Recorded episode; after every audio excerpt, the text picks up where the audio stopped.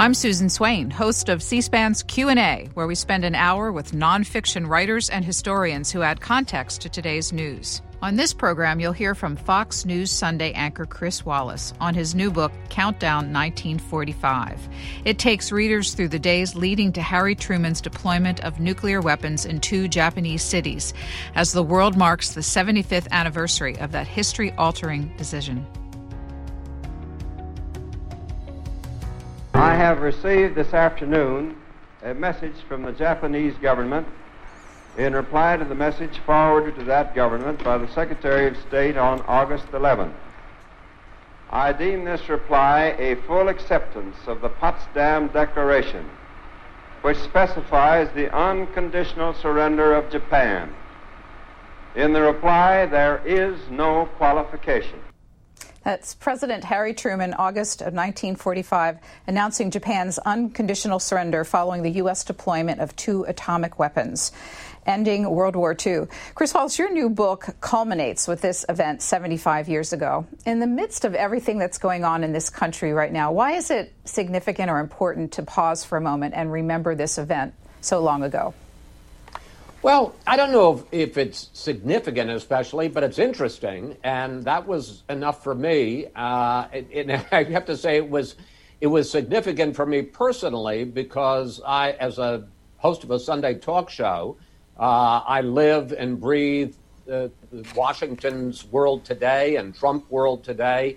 And one of the joys about researching and then writing and now talking about this book has nothing to do with Donald Trump. And I don't mean that either as praise or denigration of our president.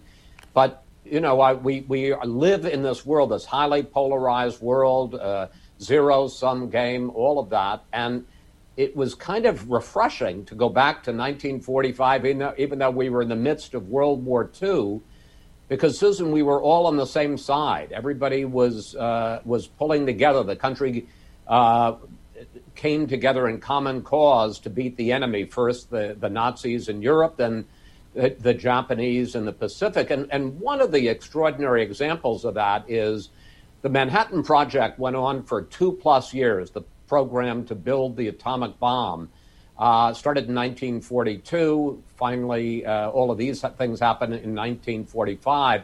one hundred twenty-five thousand people working across the country in Oak Ridge, Tennessee, and Los Alamos, New Mexico, and Wendover, Utah, and Hanford, Washington, and not a single word of it ever leaked. I, I assume we'll get into some point to the fact that Harry Truman, as vice president, didn't even know about the Manhattan Project. And I couldn't help but think, you know, today, if you had a secret project to bake apple pie, within twenty-four hours, somebody would go on Twitter or Instagram and say, this is outrageous and immoral, and I'm going to blow the whistle on it. Uh, it, it, it, was a ref- it was refreshing to go back to nineteen forty-five. You uh, tell your readers that the idea actually started in Nancy Pelosi's office. Tell me the story.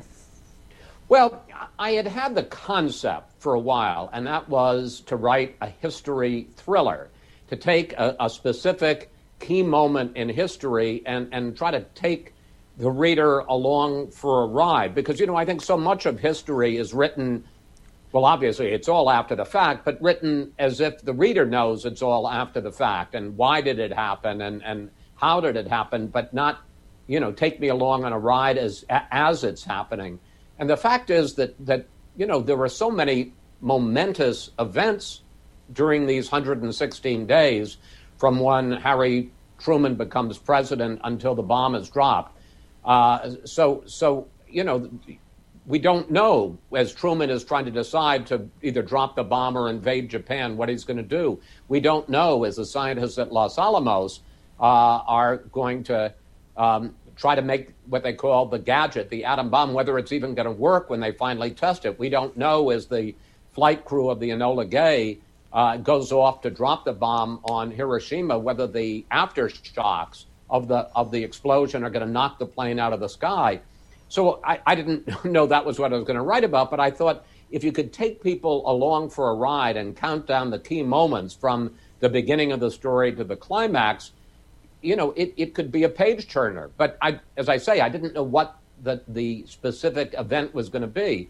In February uh, of twenty nineteen, on the day that President Trump was going to deliver his State of the Union address, Nancy Pelosi invited four or five of the network anchors over for a pre-buttal, which is a uniquely Washington event. I've seen it with Republican speakers and Democratic presidents, and in this case, uh, Democratic speakers and a Republican president, where they brief you on everything that's wrong with the president's speech before he actually delivers the speech.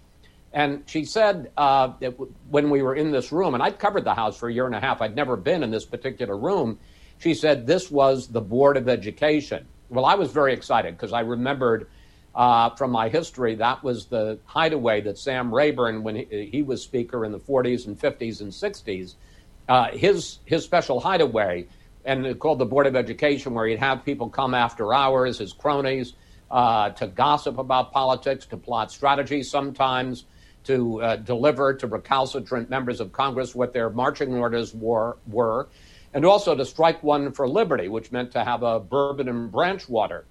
And she said it was in this room and the other end of the desk from where she was sitting that on April twelfth, nineteen forty-five, uh, that that Truman, who was then vice president, had come in. He was a, a regular at the Board of Education, and uh, uh, Rayburn said, hey, the White House is looking for you. So Truman poured himself uh, a drink, uh, and then he dialed National one four one four, uh, didn't know what it was, just knew the White House was looking for him, was put on the phone with Steve Early, the uh, president, President Roosevelt's longtime secretary, who said, get to the White House as quickly and quietly as you can. And and Pelosi said, Truman hung up the phone and said, Jesus Christ and General Jackson, and then scurried out of the Board of Education. And I suddenly thought, that's it. Uh, that's my key moment from, and I didn't know it was one hundred sixteen days then, that's what it turned out to be, from when Truman gets the call that it will eventually lead to him finding out in an hour that uh, that Roosevelt has died and that he is now president, to one hundred sixteen days later when they dropped the bomb on Hiroshima. Well, on the secrecy, let's start with Harry Truman. What does it say about F D R's leadership that he kept a secret of such magnitude from, from Vice President Truman?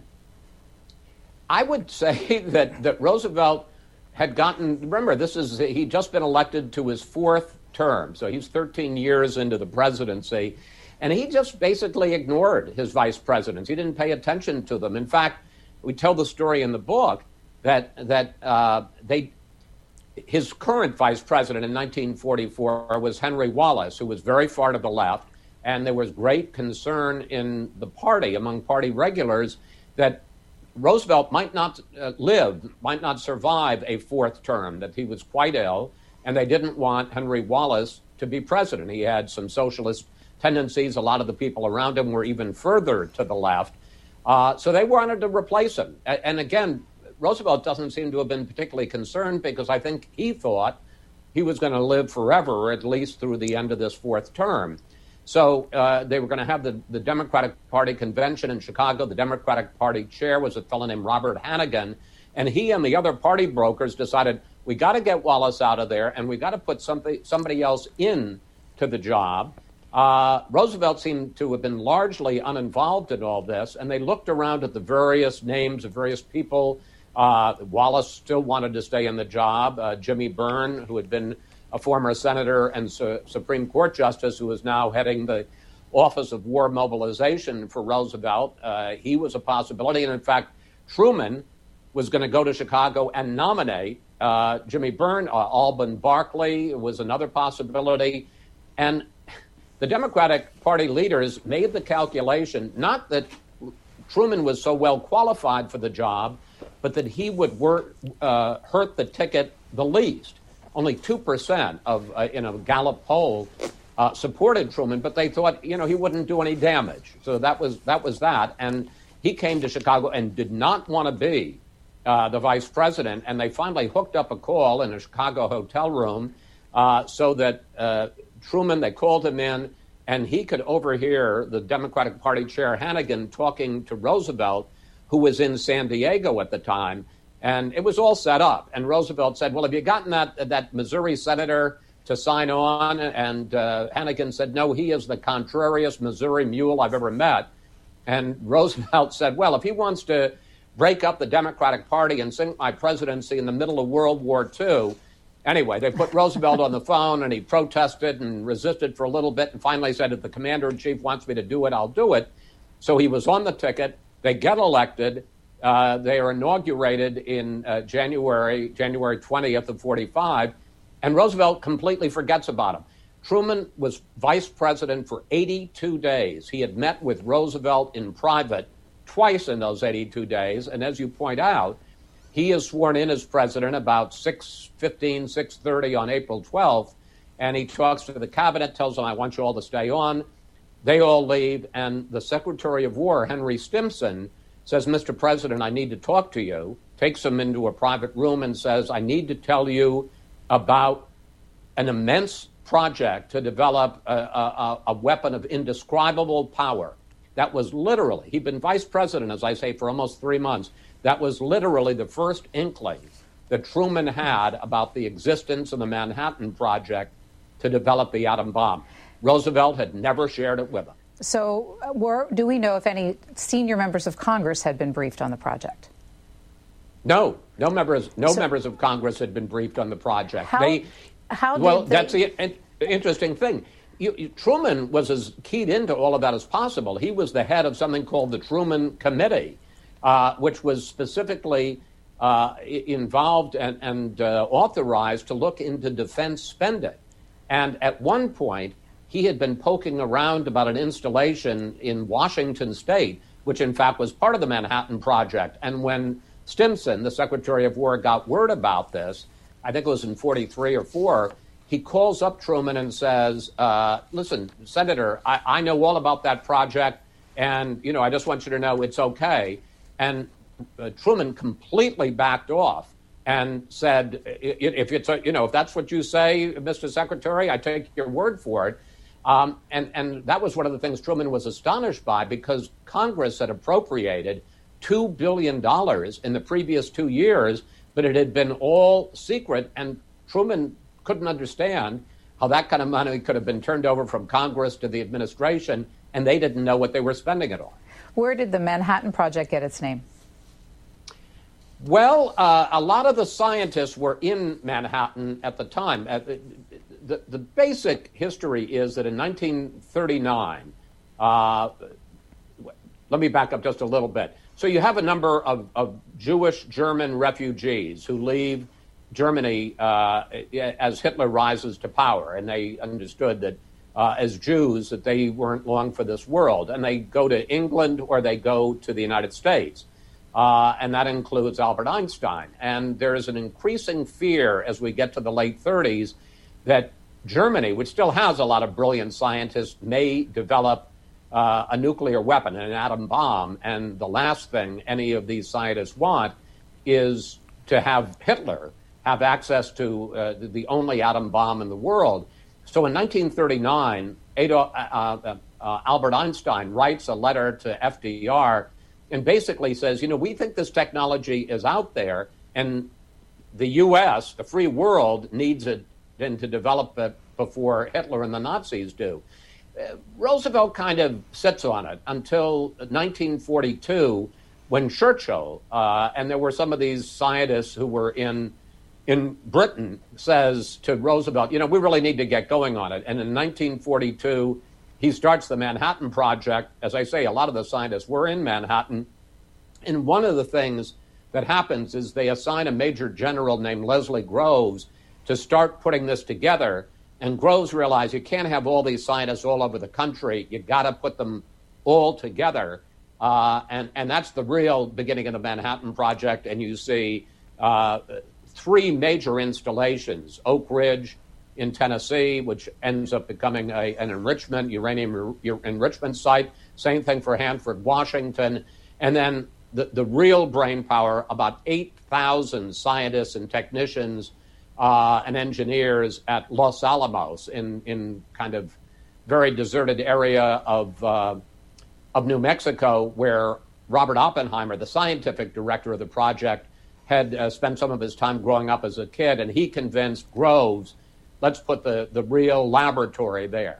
Can you tell me a little bit more about Robert Oppenheimer, forty years old at the time? What did he bring to the table for this project? Absolute brilliance. He was a, a brilliant theoretical physicist, um, uh, astonishingly uh, intelligent brain power. He knew six languages. He um, he learned the Sanskrit so he could read a Hindu devotional poem, the Bhagavad Gita, which later comes into the story. Uh, and and he, you know, it was an interesting thing. He was seen as um, you know, something of a prima donna, as a lot of these scientists were, but but uh, Groves decides he's the right man for the project. And it was this fascinating combination of Groves, who was this six-foot, two hundred fifty pound bulldozer of a guy who in nineteen forty-one and two, in about a year and a half, built the Pentagon, uh, and, and, you know, which is the biggest office building in the world. Uh, at the, and, you know, just a ma- massive project, and put it, you know, built it right on time. And so the government decides, and Roosevelt decides he's the right guy to do this massive project. And, and, and he then recruits Oppenheimer to do it. And, and it, so you have the military push and drive and discipline of Groves. And then you have the sheer scientific brilliance of Oppenheimer, who was the scientific director of the program. And I, th- I think Oppenheimer really is the key figure here, because on the one hand, you had Groves demanding military discipline and security and deadlines, and a lot of the scientists were uh, were bucking out at this, and somehow Oppenheimer kind of had to keep the scientists on board, uh, while on the other hand, trying to meet the deadlines that, that Groves was setting. And, and, and Groves was not very... Uh, was not very patient. He called uh, the, the eight thousand scientists in Los Alamos a bunch of prima donnas, and said that he was he was uh, conducting a giant opera. Uh, so it, it was a kind of clash of temperaments and wills, but somehow it worked.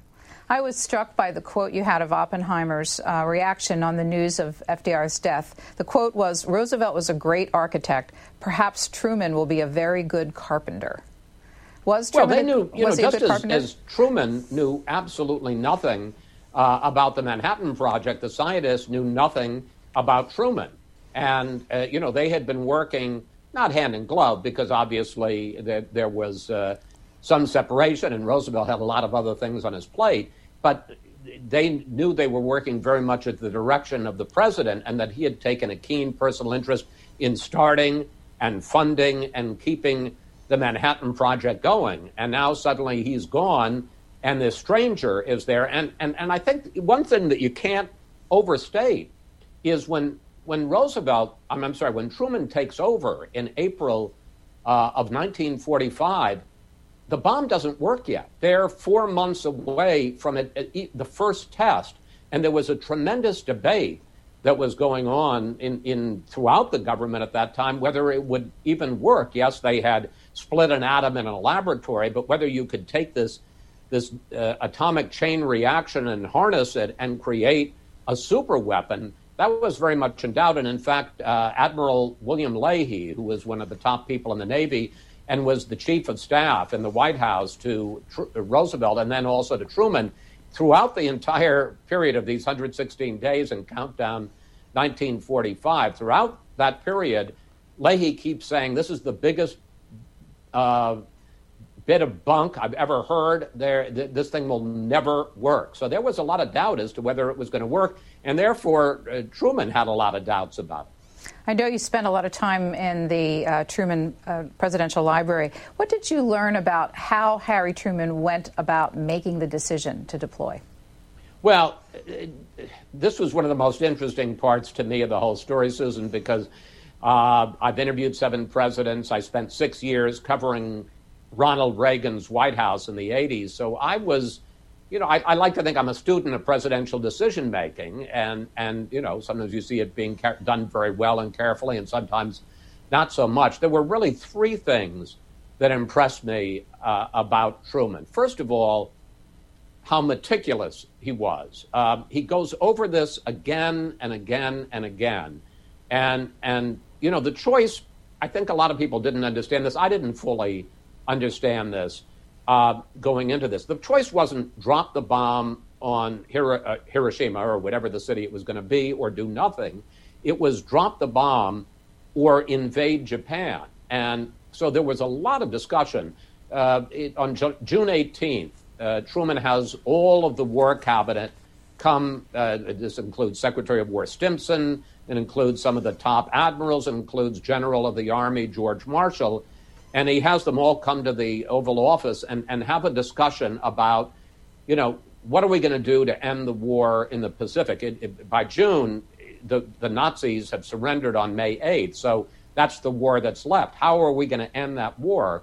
Uh, and the Japanese, far from giving up, are in fact fighting more fiercely than ever. And it's only a, a, a, a fairly short discussion.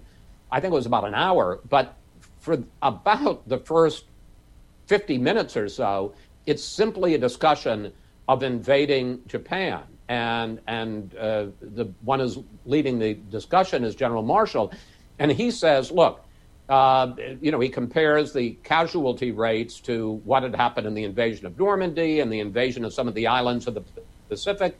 And he comes up, I, I was astonished at this, and I've read the minutes of the meeting, uh, with a specific number of how many troops he's going to need, seven hundred sixty-six thousand seven hundred. I have no idea why it was that specific number, but that was the number he said. And the projection is from all of the people that this is going to take at least a year and maybe a year and a half. Remember, they're meeting in June of forty-five, and they're saying this war will go on until the end of nineteen forty-six. And they say, we believe there are going to be a million Japanese casualties and up to a half a million American casualties.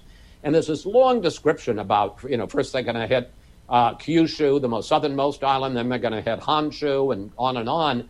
And at the end of the discussion, there's not, anyway, at the end of the discussion, so they've been discuss, uh, talking about the invasion in great detail. At the end of the, the discussion, and this is one of the, the second thing that impressed me about Truman, he wanted to hear from everybody. Uh, he, he wanted to hear from people whether they agreed with the direction he was going in or not. He was not scared at all of dissent. One person has been silent in this whole meeting, and it's a fellow named John McCloy. McCloy is an assistant secretary of war, maybe the most junior person in the room, but he was uh, a very distinguished lawyer from New York. He was Stimson's troubleshooter.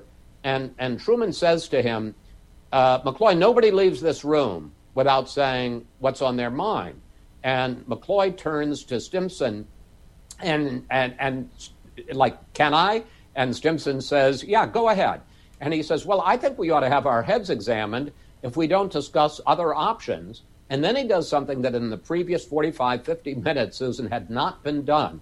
He mentions the bomb for the first time and says, you know, I, w- there's this bomb, and I think we ought to consider that, which might, uh, you know, uh, r- might obviate the need for an, an invasion. And th- there's, a, there's a discussion of it, but not a terribly serious and detailed discussion, because again, they've never tested it. They don't know if it's going to work.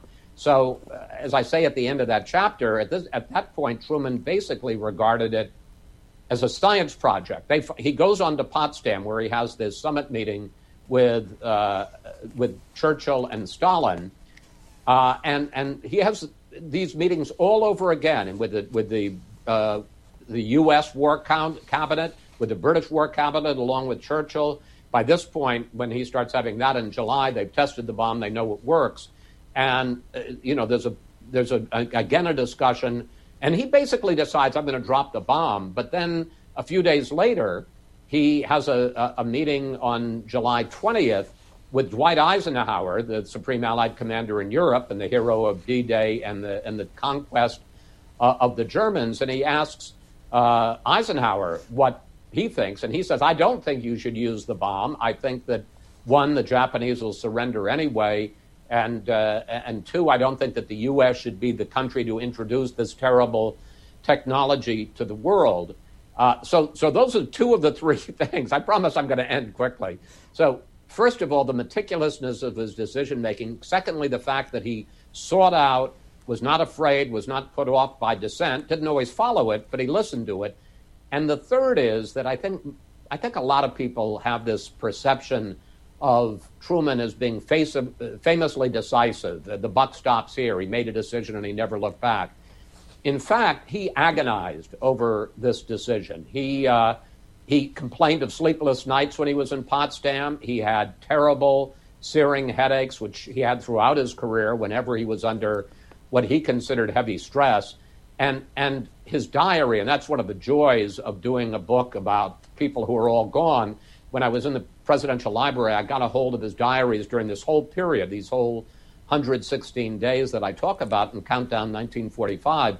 And he he talked about uh, the, the choice of using the bomb in apocalyptic terms. He kept saying this is the most terrible weapon ever discovered, and he compared it to the fire destruction prophecy in the Bible. So he agonized over this decision as well. I think he should have.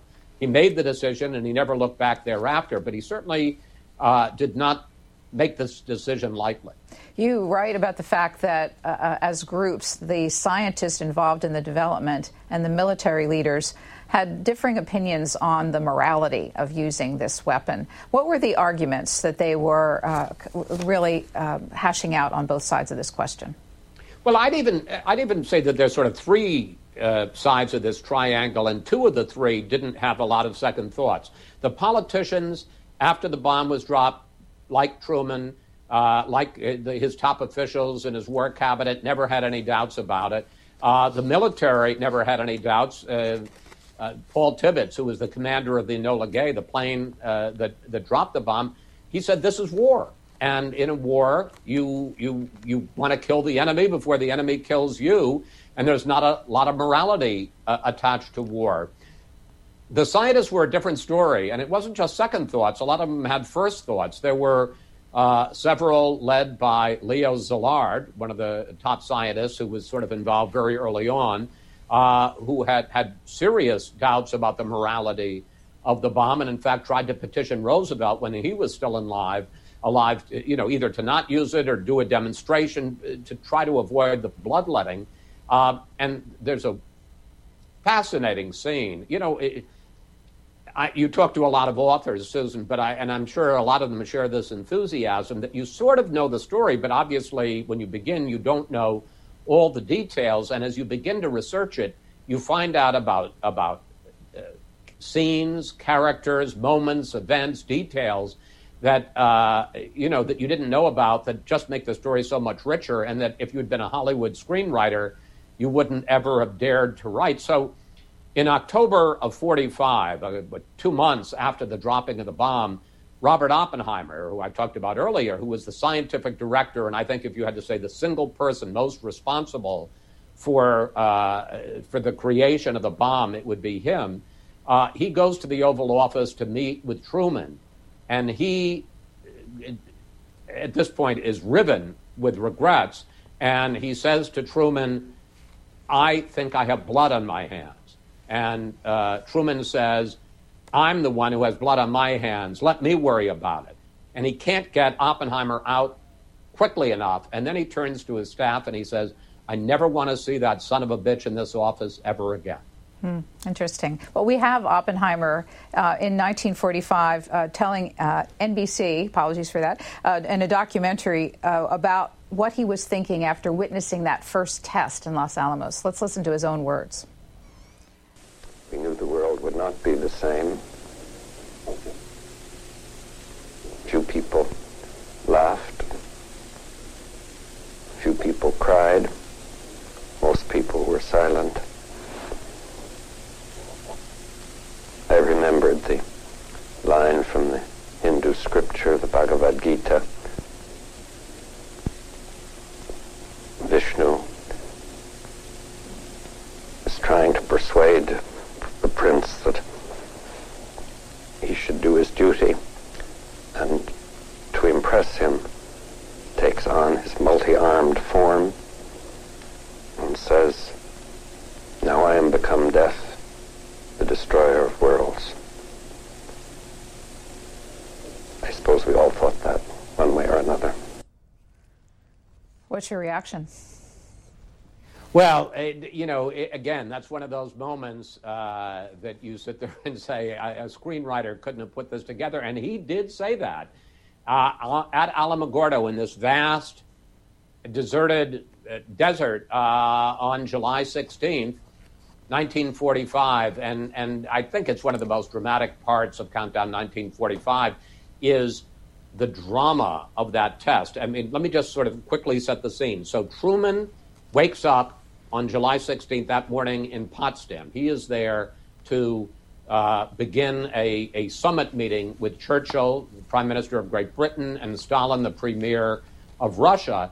And he's openly admits, uh, openly, he admits in letters to his wife, uh, in his diaries, that he was nervous about this because, you know, the big three had been Churchill and Stalin and Roosevelt, and they had had quite a working relationship. Churchill and Roosevelt particularly, they'd spent one hundred nights together uh, during World War Two, but Roosevelt had a relationship with Stalin as well. And now here is, is Truman, who has come to fill uh, Roosevelt's shoes, and he understands he's very much the junior partner. But he knows that day they're going to test the atom bomb for the first time in Alamogordo. Uh, Potsdam, Germany was eight hours ahead, so he knew it was going to be late in the day before he was going to find out the results of the test. In Alamogordo, they have a hundred-foot tower, and on the top of the tower is a plutonium bomb, what, what they, they call those fat boy as opposed to little man, the, uh, the uh, uranium two thirty-five bombs.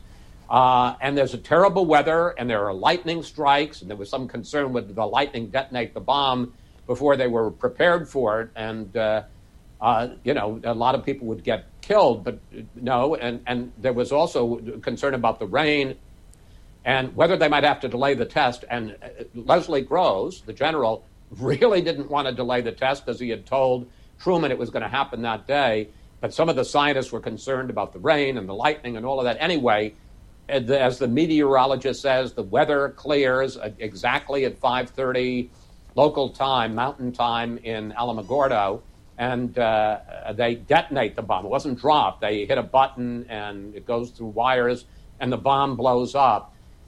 And there there were literally a pool, like March Madness of the N C double A basketball tournament, among these world-famous scientists as to what was going to happen when they hit the button. Some said it was going to be a dud. Some said, uh, you know, we're, it was going to be equivalent to five or ten or twenty thousand tons of T N T. Some said, would it ignite the atmosphere, and if so, would it take out New Mexico or maybe the whole world? Uh, but they detonated it, and it was exactly what they had expected, which was this gigantic explosion. First, this flash of light.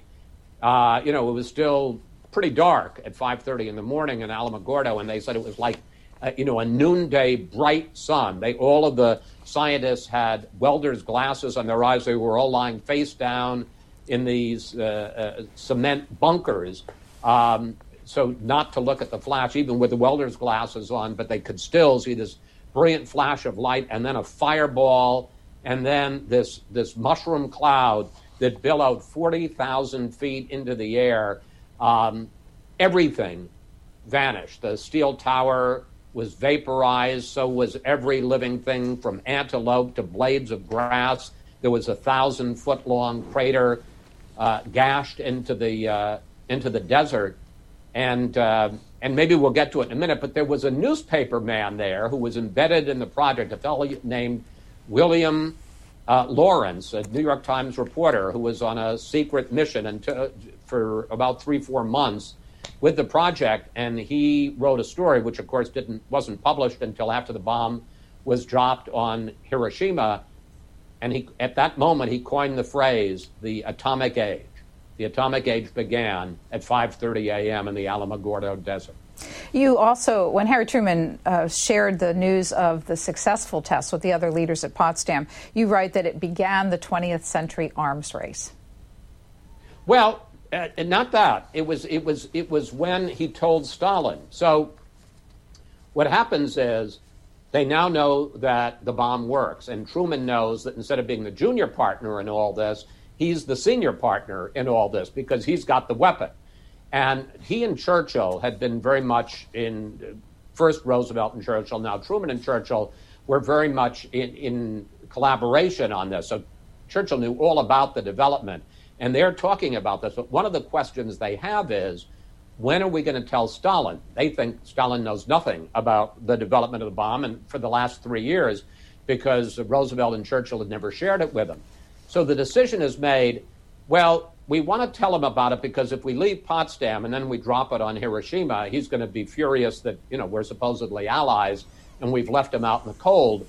But we want to tell him as little as poss- possible and as late as possible. So finally, on July twenty-fourth, uh, eight days after the successful test, Truman and Churchill decide they're going to tell him, but they're going to try to do it as casually as possible, if such a thing is, is possible. So they're having the Potsdam Conference in this palace, the Sicilianoff Palace, in Potsdam was a suburb of Berlin, and uh, Truman, it, they decide, is going to go up and kind of, kind of casually mention it to Stalin.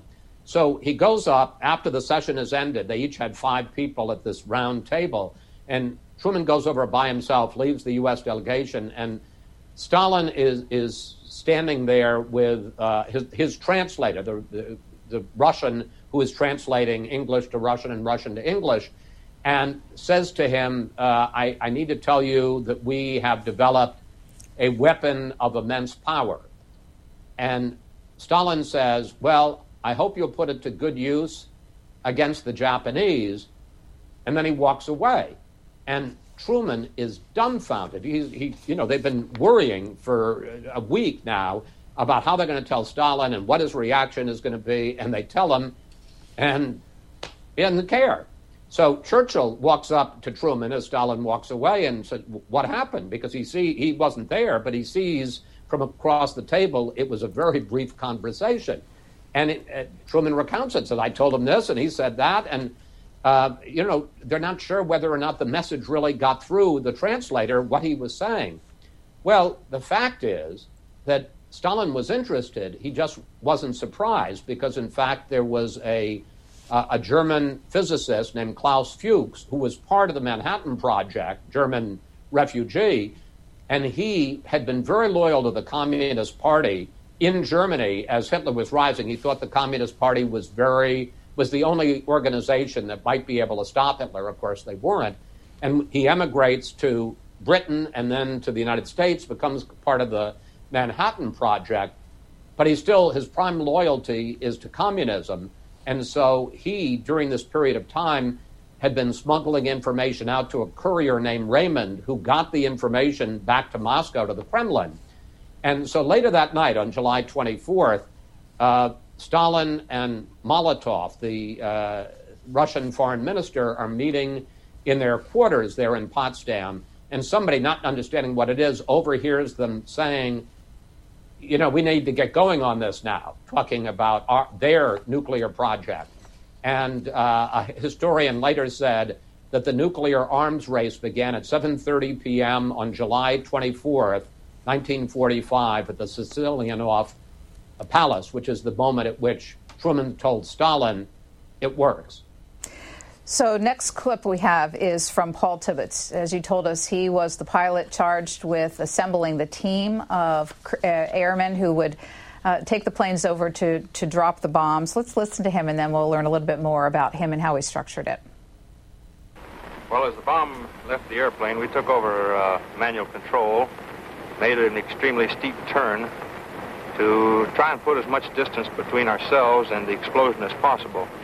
After we uh, felt the uh, explosion hit the airplane, that is the concussion waves, uh, we knew that the bomb had explosion, had exploded, everything was a success, so we turned around to take a look at it. The sight that greeted our eyes was quite uh, beyond what we had expected, because we saw this cloud of boiling dust and debris below us with this tremendous mushroom on top. Uh, beneath that was hidden the ruins of the city of Hiroshima. How many planes were involved altogether? And, and second question is, did the people involved in this mission know that there was a, a good possibility they would not survive it? Yeah, there was a lot of, of doubt about that. There were seven planes involved in the mission. There were planes that were scouting out first, uh, whether there was, how, what the weather was. So there were weather planes to make sure that uh, Hiroshima was clear, also to make sure that there weren't a lot of Japanese fighters there. Uh, th- as they came in closer, there was a backup plane on Iwo Jima. There were three planes, the Enola Gay, which was the plane, and I'll tell you in a second who that was, that was named after. Uh, and then there was one plane to photograph the explosion, and there was another plane to take instrumentation of the, you know, the the data of the size and the force of the explosion. So there were seven planes involved, and each one had about twelve crew members. The Enola Gay certainly had twelve. There were two pilots, there was a bombardier, there was a, a navigator, there was a gunner, and on and on. Um, there were at least three huge questions that uh, the, the, the, the crew had when they took off. The first was whether or not they'd get off the ground, because it was a B twenty-nine, and um, it had never carried that much weight. The bomb weighed almost ten thousand pounds, and because it was near the front of the plane, and you couldn't, you had to have the plane balanced. You couldn't have all the, the weight in the nose, or else it wasn't going to be able to take off. They had to put uh, an extra load of, of fuel, not for fuel, but basically as weight, in the back of the plane. There was a big question as to whether this plane was going to get off the runway at Tinian Island, and, and, and it almost didn't, and, and take off. The result of that is that the day before, when they suddenly considered the possibility that the plane might crash, they realized we can't have the bomb armed when we take off, because if it crashes, we'll have a nuclear explosion, and the only thing we'll take out is the U S air base at Tinian Island. It won't do anything to the Japanese. So literally twenty-four hours before this whole thing begins, the chief ordnance officer, a fellow named Deke Parsons, says, we can't take off with this bomb armed. We're going to have to arm it on the plane. And they said, well, have you ever done that? And he says, no. And they said, well, how are you going to learn? He says, I got twenty-four hours. So he gets into the Enola Gay, the, the B twenty-nine Superfortress, on the ground on August fifth, and works in sweltering heat, one hundred degrees. Imagine you're in this, this plane, uh, this metal plane, and taking apart the back of the Uh, uh, of the little boy, the uh, uranium U two thirty-five bomb, ch- fiddling with the circuitry to seeing how he can keep it disarmed until they actually take off. So that was that was concern one, that the bomb might actually explode when the plane crashed on takeoff. Another one was there was considerable concern as to whether on their way there uh, th- they might get captured or shot down by the Japanese. So each member of the crew had a cyanide capsule, because they all felt it better to kill yourself than to, you know, be subject to the not so tender mercies of the Japanese were they to capture you. And then the other great concern, because they, again, the bomb was tested once, July sixteenth in Alamogordo, where they have this massive explosion. Nobody has any idea what's going to happen when they drop the bomb from a plane, which had never happened. And you have the concussion, the shock waves coming from the explosion. And that's why, as you heard in that clip, uh, Tibbetts talking about as soon as he dropped the the, the, the bomb, well before, it, it, they were at thirty thousand feet, and the bomb dropped at about fifteen hundred feet, elevated above Hiroshima. He puts the plane into a steep right-hand turn, about one hundred fifty-five degrees, a steep dive, because they want to get out of the of the bomb blast as quickly and dramatically as possible. And he says it's only after the bomb has exploded, and they felt, uh, the, the, uh, the, the the only person who actually saw it was the tail gunner in the back of the plane, a fellow named Bob Caron, who used to wear a Brooklyn Dodgers cap the whole time. He was always out of uniform. He's the only one who sees the explosion and sees these rings of the, of the shock waves coming at the plane. And they described it like a giant with a with a huge pole beating on the plane. You know, they just didn't know what it what it was going to be, and they, they obviously they survived it. But it was only then that he turned the plane around, and they saw the utter destruction of what they had wrought on the city of two hundred fifty thousand. And the co-pilot, a fellow named Robert Lewis, wrote in a log he was keeping for that New York Times reporter, "My God, what have we done?" And a lot of people thought, well, he obviously, when he saw what, what the, the bombing of Hiroshima, had grave doubts about it and huge second thoughts. He never admitted to that. And, and basically, he said when he wrote that, he was basically just shocked at the immensity of the destruction and what the explosion had done, not that he was saying we shouldn't have done it. you tell this story through the lens of not only the countdown, but also a number of people whom we've talked about. I want to get one more voice in here, and that is of Hideko Tamura. Uh, let's listen to her, and you can tell us a little bit more about why you chose her story. You know, under that cloud, within a few days, seventy thousand people died. Under that cloud, my house came down. I had a huge glass shard that I had to, I asked somebody, help me, help me. You know, I was one of those weakling who couldn't even touch anything. And ran to my mother and says, Ma, Ma. And there was this big thing stuck in my foot, and no one would pay any attention to it. Help yourself. Everybody's hurt. So I sat down. I, I think I realized that the end of my childhood has come. Ten years old at the time. Why did you choose to include her story in this? Well, look, if you're going to tell the story of Hiroshima, and you've talked about the moral considerations and the fact that it was a, you know, a cold-blooded uh, calculation by, by Truman. A lot of people are going to die, including a lot of women and children. This was, uh, it had a military component. There were about fifty thousand uh, soldiers garrisoned there, but they were, it was a city of two hundred fifty thousand. Uh, you have to tell that part of the story. And Hideko Tamura was so extraordinary because, as you say, she's a, a ten-year-old girl. Her parents sent her. Uh, Hiroshima hadn't been bombed at all, but her parents, like a lot of parents in Japan did, because other cities were being bombed conventionally. one hundred thousand people were killed in the firebombing of Tokyo. She was sent out to the countryside uh, with her best friend to what was supposed to be a school, but she found out was a work camp. She hated it. And so she smuggles a letter back to her mother and says, please rescue us. And her mother comes and to, to rescue her, and also the mother of her best friend, Miyoshi, come. Uh, and, and they say, well, let's stay here for a few days in the in the countryside so we can rest. And Hideko says, no, I want to go back tomorrow. One night, then we go back.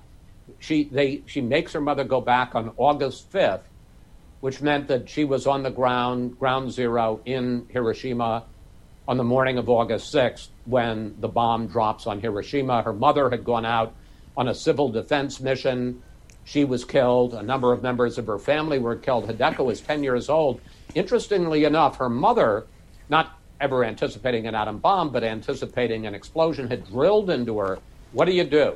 If there's any kind of an explosion, you get under something strong and sturdy, like a, a table or in a, a doorway, because the building is going to collapse on you, and which it did. But she was able to dig her way out. And then she said the mother had told her, get out and go to the river. The Ota River runs right through Hiroshima because there will be fires, there'll be explosions, and that's the one place you'll be safe from that. And so Hideko is by herself, sees the flash, blacks out, wakes up under a, a you know huge rubble.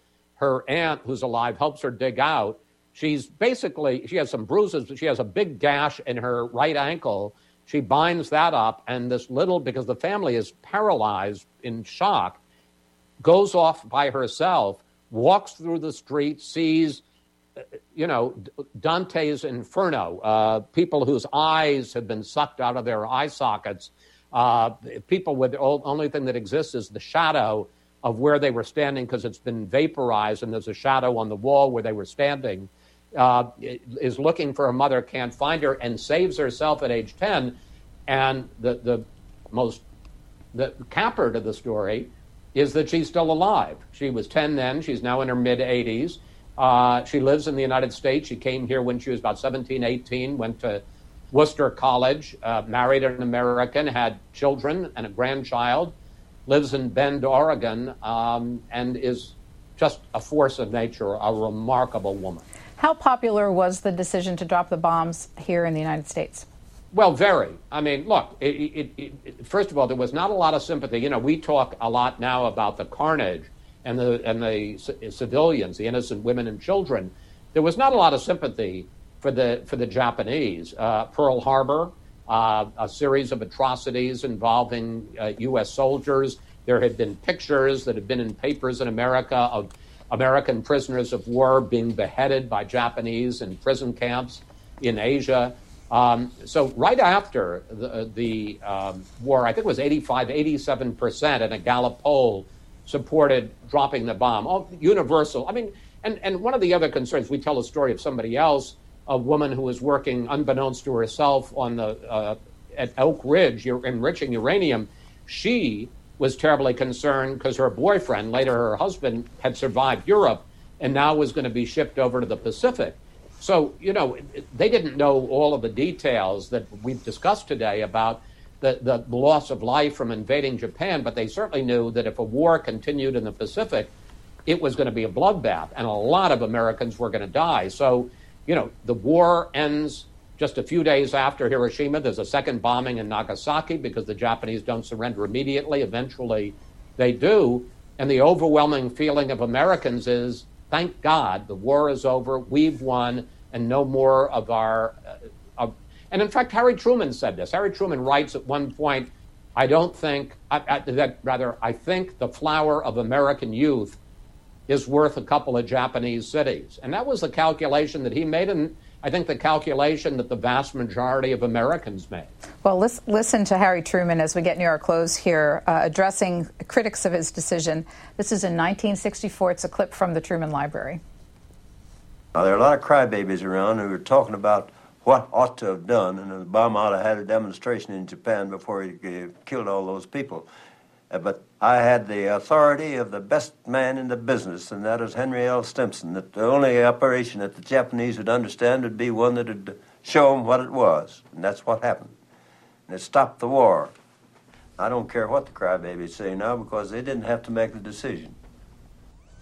So, in effect, pe- people who read your book at this point will also see a study of presidential leadership and decision-making. Here we are in a presidential election year. Is it fair to compare uh, Harry Truman and his style of leadership with what presidents have to face today? Sure. Uh, and I'm going to leave it to, to you to do it. I mean, I, you know, as I said early on, one of the joys to me of this book is it has nothing to do with Donald Trump. So I leave it to everybody to compare Uh, Truman with Trump and Truman with Biden.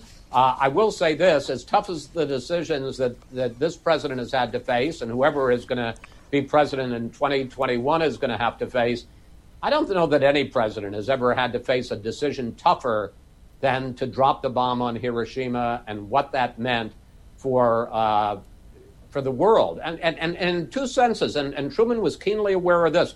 First of all, the loss of life from dropping a bomb, as it turned out, two bombs on Japan. But secondly, taking the nuclear genie out of the bottle. Now, you know, they knew if the U S has developed a bomb now, eventually, and they, they suspected, the Russians will develop a, a bomb. And in fact, they did in nineteen forty-nine. And of course, that unleashed, we now have fifty thousand nuclear weapons all over the world, and you know how many countries from the U S and Russia and Britain and China and India and Pakistan and North Korea.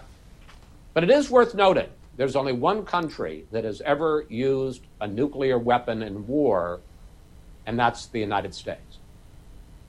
We have about five minutes left. Um, maybe just pivot to today. You've been covering this country now for four and a half decades plus. What do you think about the state of this country right now with the multiple challenges we face compared to past times you've covered?